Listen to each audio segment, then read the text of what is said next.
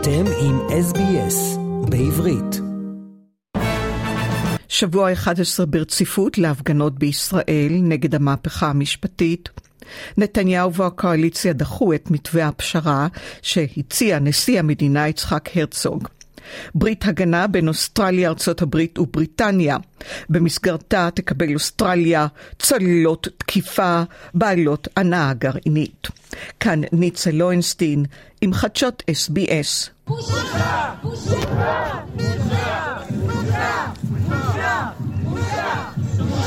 עצרו מיד את בליץ החקיקה! אפשרו דיון במתווה כבסיס לעבודה משותפת. זו הזדמנות להסדיר בהסכמה רחבה את היחסים החוקתיים בין הרשויות ואת מגילת הזכויות של מדינת ישראל. כי אנחנו רוצים חוקה! פתחתי את החדשות עם קולות מהפגנה בירושלים. שבוע 11 ברציפות להפגנות נגד המהפכה המשפטית. גם אתמול, מוצאי שבת, התייצבו מאות אלפים ברחבי ישראל למחות נגד מהלכי הממשלה. בדומה לאירועי האלימות שהתרחשו בזמן הפגנות השבוע, גם אתמול נרשמו אירועים חריגים המסמנים על התבגרו, התגברות אלימות כלפי המוחים.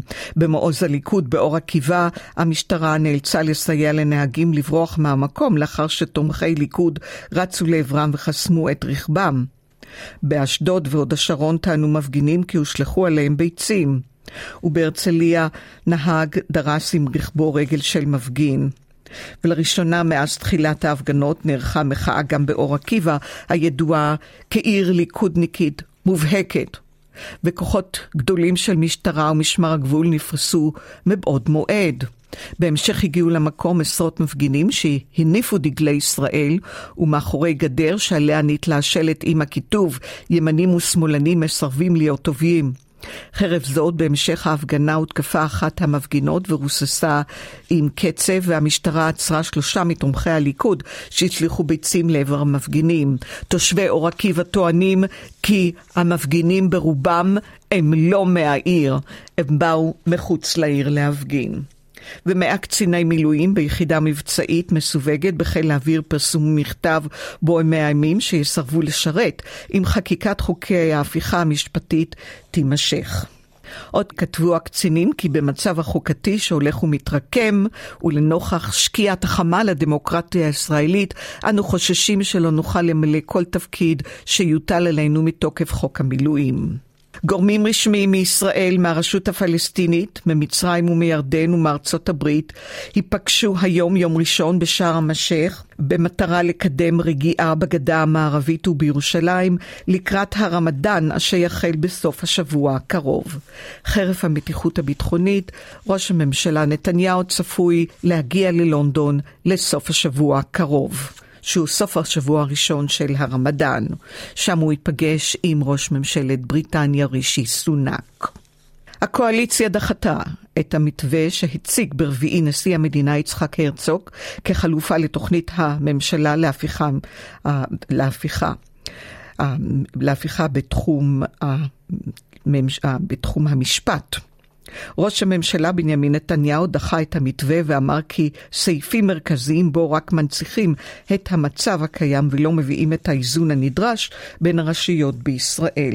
ראשי סיעות הקואליציה מסרו הודעה משותפת בה דחו את מתווה הנשיא וכתבו כי הצעתו של נשיא המדינה היא ביטול מוחלט של השינויים הדרושים במערכת המשפט והיא חד צדדית. לפי מתווה הפשרה שהציג נשיא המדינה לקואליציה לא יהיה רוב אה, בוועדה לבחירת שופטים, עילת הסבירות ביחס להחלטות ממשלה ומינוי שרים תבוטל. הנשיא הציע גם לקבוע כי חוקי יסוד יאושרו ברוב מורחב של חברי כנסת. כמו כן, לפי הצעתו של הרצוג, בג"ץ יוכל לשנות או לפסול חוקים רגילים רק בהרכב מורחב של 11 שופטים ובאישור רוב שבעה מהם.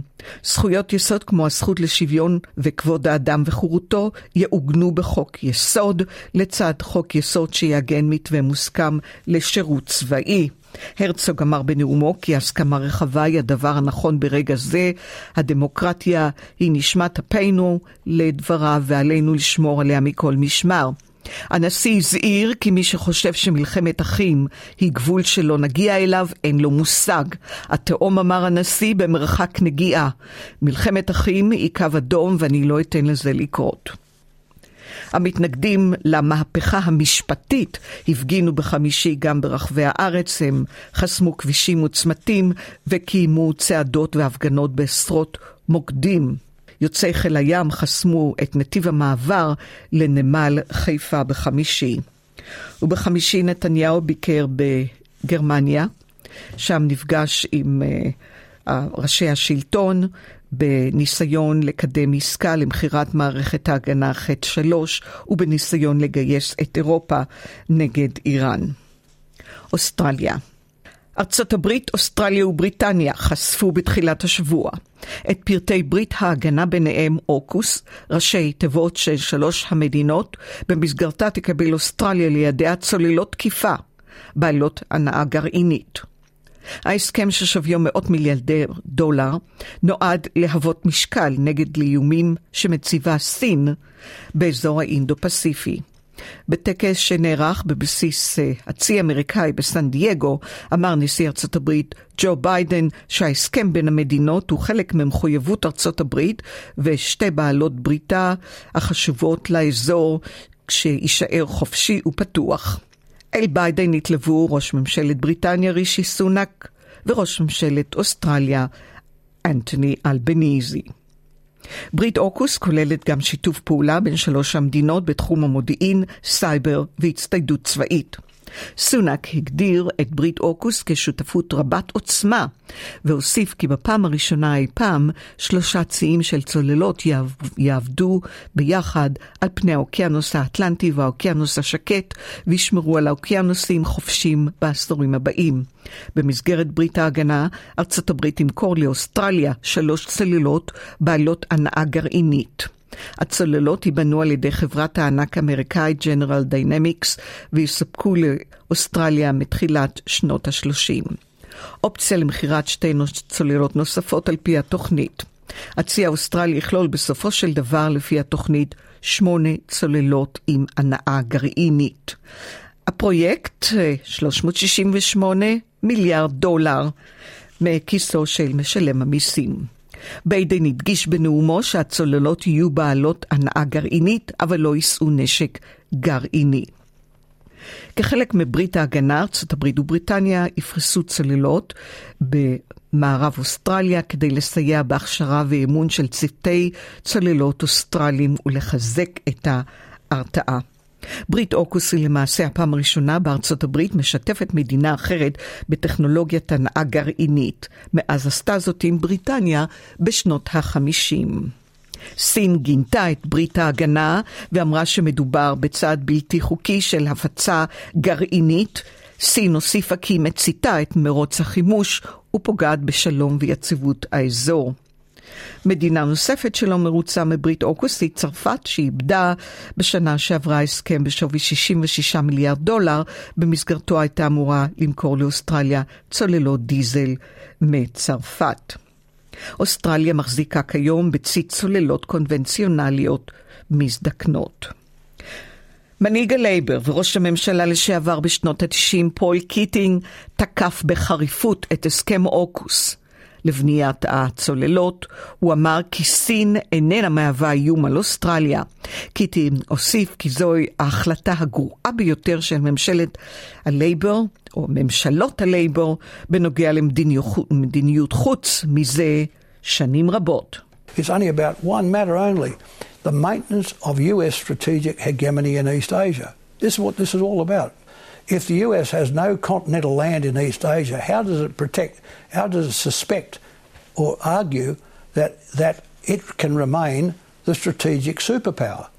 Because if it all turns badly, it'll be just like Afghanistan and Iraq. The Americans will pull out and leave the mess behind. ראש הממשלה אנטוני אלבניזי אמר לרדיו 3AW כי יחסי אוסטרליה עם סין שונים לחלוטין מאז שנות כהונתו של קיטינג לפני 30 שנה. My position on China is that we should cooperate where we can, but disagree where we must. And we disagree with China with its attitude towards human rights. We disagree with some of its actions in the South China Sea. We disagree uh, with its uh, much more forward leaning position uh, in our region. Okay. And we'll stand up for Australian values, we'll stand up for our national interest. Uh, we don't seek uh, conflict with any nation. וראש הממשלה לשעבר מלקום טרנבול אמר ל-ABC כי הוא חושש שבניית הצוללות הגרעיניות תהיה מאתגרת ובעלת סיכון לאוסטרליה. The human resources challenges of this are really considerable because we don't have a nuclear industry in Australia. Uh, we've got to train literally hundreds, if not thousands, of people in nuclear skills. And one of the challenges we face is going to be what do they do when they finish their naval service? These are the sort of practical issues that aren't being discussed. מר טרנבול הוסיף כי הכלכלה הבריטית נמצאת במשבר עמוק ולא תוכל לסייע כספית לפרויקט הצוללות. רמות חמצן נמוכות גרמו למוות של המוני דגים. מיליוני דגים נמצאו בנהר דארלינג ליד העיירה מנינדי, כאלף קילומטרים מערבית לעיר סידני. מדובר בנהר שנובע בדרומה של קווינסלנד, מדארלינג דאונס, וזורם לאורך של 1,472 קילומטרים לכיוון דרום-מערב, עד להתמזגותו עם אה, נהר מרי, הנשפך לאוקיינוס בקרבת אדלייד. מדובר במקרה מוות המוני נוסף של דגים, לאחר שבאותו אזור מתו המוני דגים לפני שלוש שנים, ככל הנקרא בשל איכות ירודה של מים ושינויי טמפרטורה פתאומיים. במחלקת התכנון והסביבה בניו סאט ווילס הודיעו כי רמות החמצן בנהר מהוות סכנה לבריאות הדגים. עוד נמסר כי יש מספר רב של מקרי מוות של דגים בדארלינג River, בנהר דארלינג, בין אגם ווטרל לעיירה מנינדי. צילומים שפורסמו תיעדו סירה מנווטת דרך אלפי דגים מתים המכסים את פני הנהר. גרם מקרפ, תושב העיירה, לידה נמצאו הדגים המתים, אמר ל-BBC, אתה יכול פשוט לדמיין שאתה משאיר דג במטבח שלך להירקב עם כל הדלתות סגורות, ללא מזגן, ויש לנו מיליונים כאלה. האזינו לדבריו. These fish will die, sink to the bottom, and they'll break down over the next 30 days. That's why this event hasn't finished yet, just like back in 1819. These fish will keep um,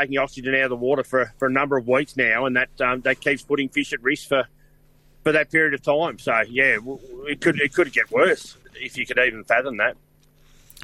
בארצות הברית, נשיא ארצות הברית לשעבר דונלד טראמפ כתב לתומכיו כי הוא מעריך שהוא ייעצר ביום שלישי הקרוב בעקבות פרשת תשלום דמי השתיקה לכוכבת הפורנו סטורמי דניאלס, פרשה אותה כינה אגדה ישנה ומופרכת לחלוטין, על אף שפרקליטו לשעבר הודה בתשלום דמי השתיקה, במה שנטען כי זוהי הפרה של חוקי הבחירות.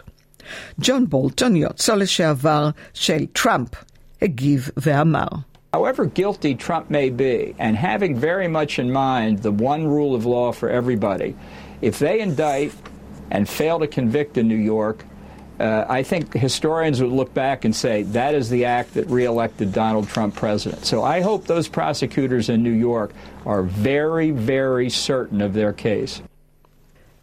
וארגון מטא, שזה פייס שייך פייסבוק ואינסטגרם שייך למטא, וגם וואטסאפ הודיע כי יפטר עשרות עובדים. Look, I think it's probably tip of the iceberg. They're going to continue to cut. Now, I don't think they're going to cut into their muscle, but I mean, there's a lot of bloated costs that they need to get through, and I think this is really a new Zuckerberg. It's a new meta.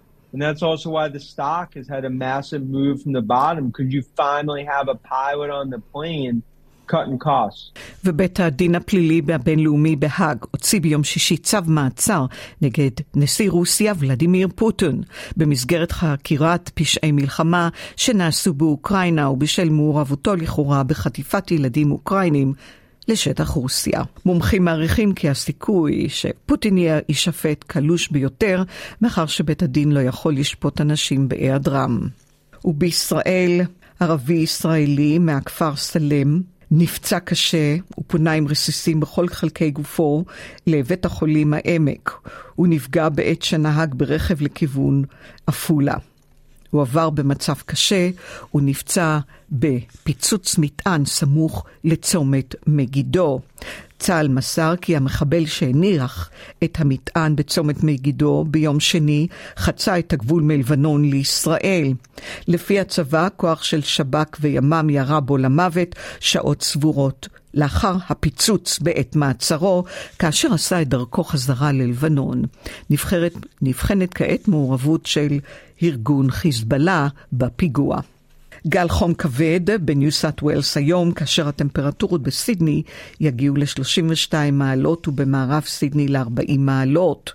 מלבון ממטרים 21, סידני נאה, חם 32 עד 40, בריסבן נאה 32. וזהו סוף החדשות.